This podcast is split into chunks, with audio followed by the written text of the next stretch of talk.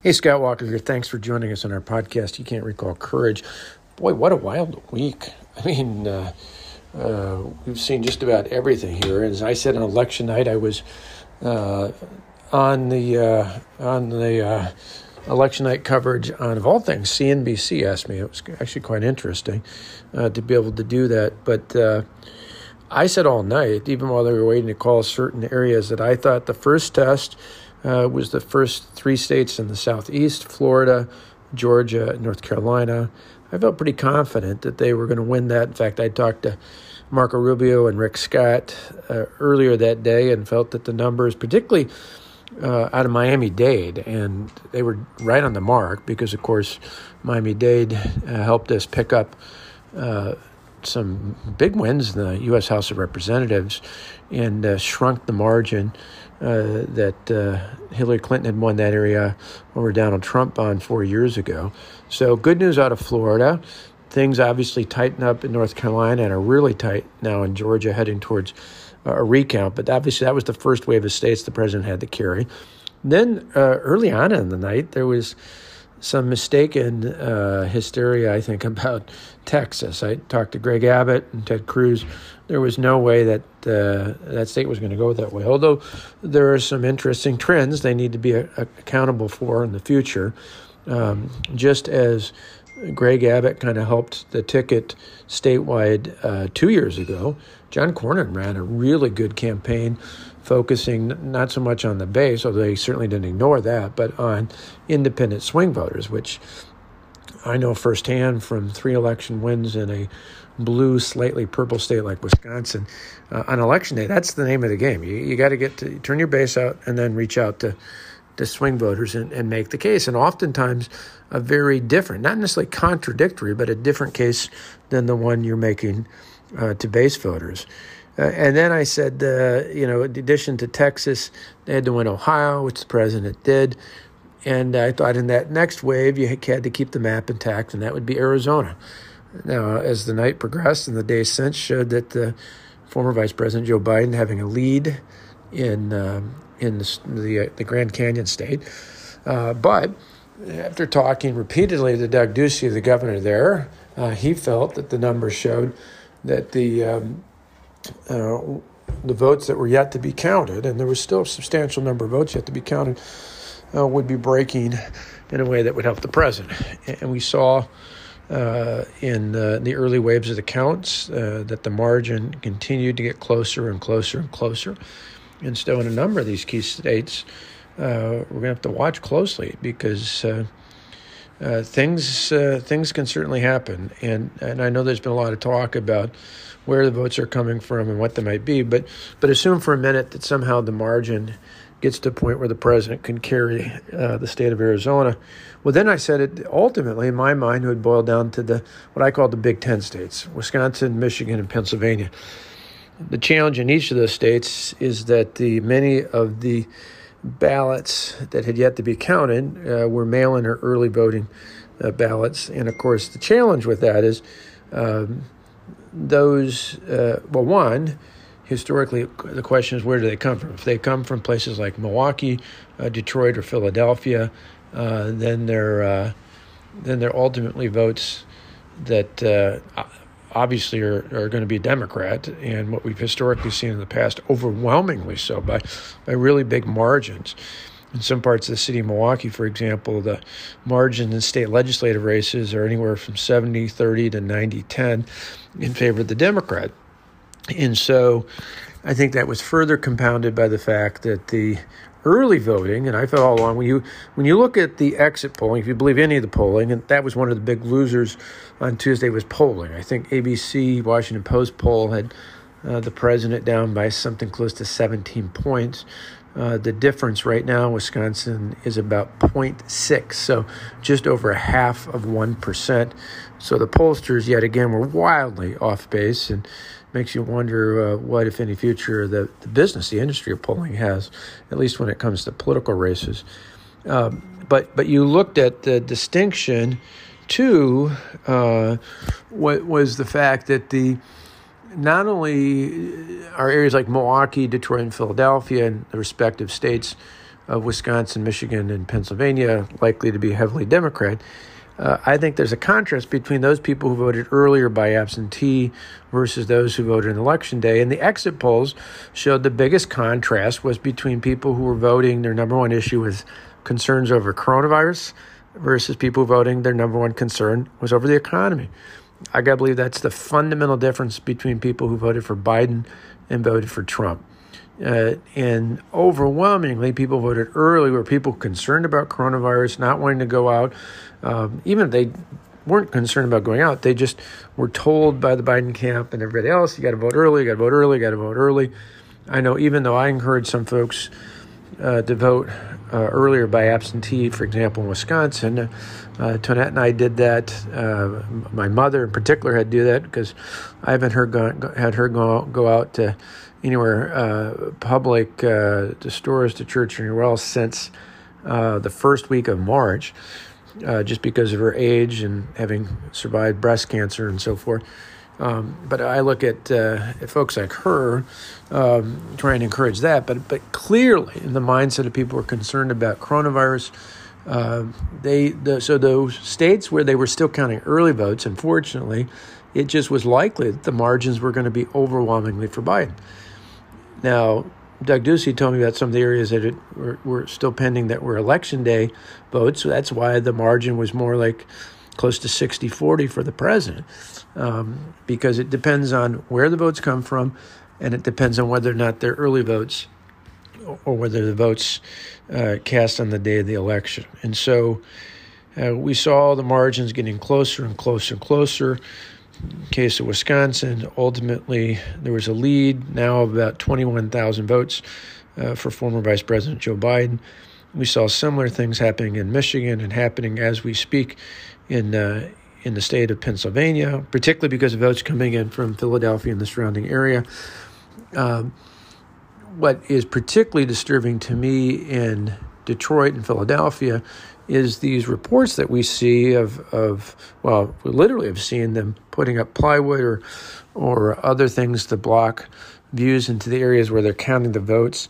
I, I would argue, no matter what the outcome is, that uh, to have a legitimate election, you need to have absolute transparency. And so the media should be allowed in, the, uh, the uh, representatives from the parties and from the campaigns beyond just the traditional poll workers should be allowed to observe this. We have to have what we saw 20 years ago in Florida was absolute transparency so people can see what's going on. And oh, by the way, Al Gore claiming uh, you know, are people claiming that Al Gore was magnanimous? No, he wasn't. He, he 20 years ago, go back and look at his attorney's book about this very subject. They were pushing to not count votes in areas where they thought they were not going to pick up votes and to only count votes in areas where they thought it would help them. Uh, it took more than a month. I, I remember back, coming back in uh, December, I was on a trip to Santa Fe and coming back when it finally was all resolved. But but don't let anybody kid you into uh, believing that that uh, Al Gore Democrats were somehow magnanimous back then. They weren't. Um, I believe the president and his team is right. Uh, to be looking at how close these states are. Again, in Wisconsin, by law, um, if you're 1% or less of the difference between the candidates, uh, there's a legal basis for uh, asking for a recount. You see similar margins in other states. Uh, I think they should be making sure that every vote that was legally cast must be counted, and only those votes that were legally cast uh, must be counted. And so I would encourage them to continue to push for this going forward. It is too close to call. Uh, obviously, the last, uh, well, not the last few days, the last few hours had made things a bit more discouraging uh, in the presidential election. But I want to talk some more about the next steps there, and then a couple little highlights uh, from Tuesday's election that I think were, are worth talking about as well. I'm Scott Walker. Thanks so much for joining us. We'll be right back. Hey, I'm Scott Walker. Thanks again for joining us on our podcast. You can't recall courage. As I mentioned, the election incredibly close, and so in Wisconsin, you're talking about uh, roughly 0.6 percent of the votes, so just over half of one percent. Uh, that's uh, fewer than than about 21 thousand votes out of the millions that were cast in the state of Wisconsin. You see similar margins elsewhere. In Wisconsin, the law is clear. You can only ask for a recount uh, and it has to be the candidate who lost. It doesn't have to be the closest one. Four years ago, it was Jill Stein who asked for that, not Hillary Clinton. But an egregious candidate can request one if the difference is one under one percent, one percent or under. Um, and so the the law is pretty clear. Uh, you can request a recount of the difference between uh, the candidate leading and the other candidate is not more than 1% of the total vote for office. It's got to be filed uh, no later than the third business day after the state elections commission receives the last statement from a county board of canvassers. So I've said along the Trump campaign should prepare for a recount but wait for the canvass. Uh, the reason for that is so the process, um, just to be clear, is different in every state county officials meet to canvass local election results, uh, returns, I should say, not results, but returns, no later than the Tuesday after the election. So it has to be done by this coming Tuesday. Then the results have to be transmitted to the state's election commission no later than 14 days after the election. Then the state's elections commission actually conducts their canvass and they certify the results on December 1st uh, and the state canvass must conclude within 10 days of being commenced. So the margin between Joe Biden and Donald Trump is less than 1%. So, as I've said, requesting a recount is an absolutely legitimate option for the Trump campaign to consider uh, in light of the fact that you've got a margin of about 21,000 votes out of the millions cast. Now, to put this in perspective, so as not to build up uh, false hopes, uh, during the past decade, we've had in Wisconsin two statewide recounts. Uh, one was, as I mentioned, four years ago. Um, in that instance, out of the millions of votes cast by a margin very similar to what it is now, just in reverse between Donald Trump and Hillary Clinton, President Trump, after the recount, picked up 131 votes. Nine years ago, when there was a statewide election for the Wisconsin Supreme Court, there was a recount in that race, uh, and ultimately there was a swing of about 300 votes. Now, that's why I've said, and some took this out of context, but I said, in light of those uh, typically, uh, those examples of where in recent history, two statewide recounts picked up hundreds but not thousands of votes, that means that 21,000 is a pretty high hurdle having said that, and this is the part that many in the media didn't listen to the qualifier, having said that, the canvass process itself might actually reveal some problems in the reporting of the vote, some errors. And we've already seen that in some of the stories out about what happened in Michigan, for example, where the numbers were slightly off uh, because of an error in how, um, not in how the votes were, were cast, but in how elections officials reported them. So, in that same race in 2011 for the state Supreme Court, on election night, the challenger, a, a radical liberal and activist, uh, was the winner uh, by just over 200 votes.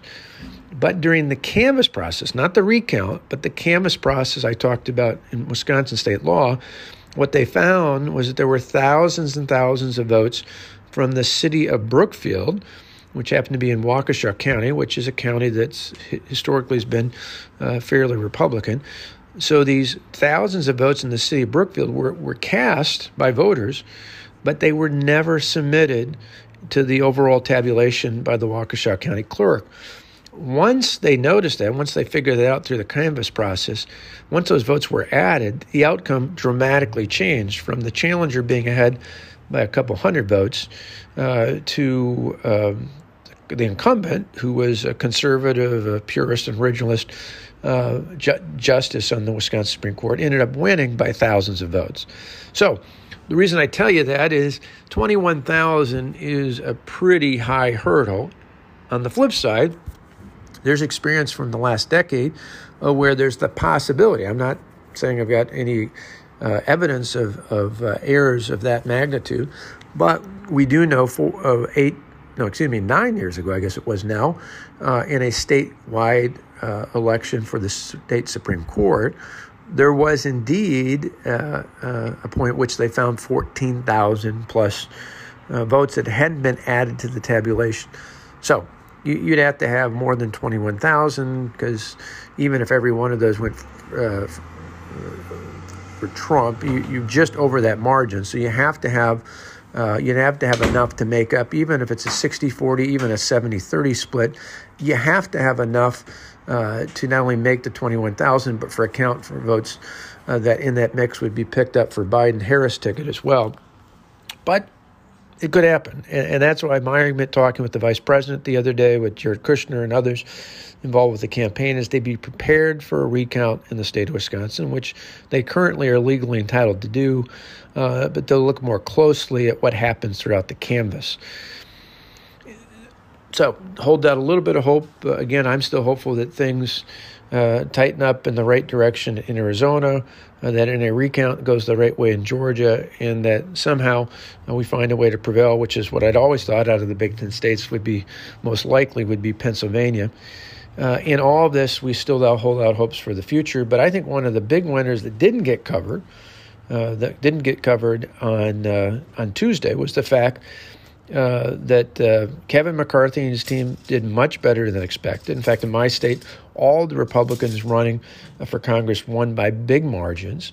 And in fact, uh, Ron Kind, who's been there for nearly a quarter of a century, almost lost. Uh, it was a, a, just a very slim margin between his challenger, a first time candidate, him, and, and, across the country. Instead of losing the 5 to 15 votes uh, in the House that many predicted, Republicans actually gained seats.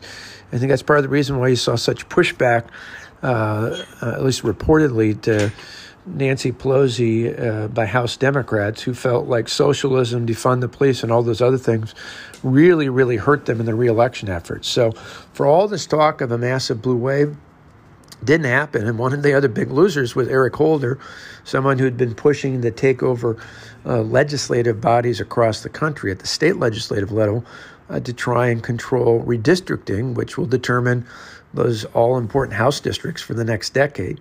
Republicans didn't lose a seat, excuse me, not, not a seat, but didn't lose a majority uh, in any state legislative body across the country, and they actually picked up some uh, in uh, New Hampshire and in Alaska.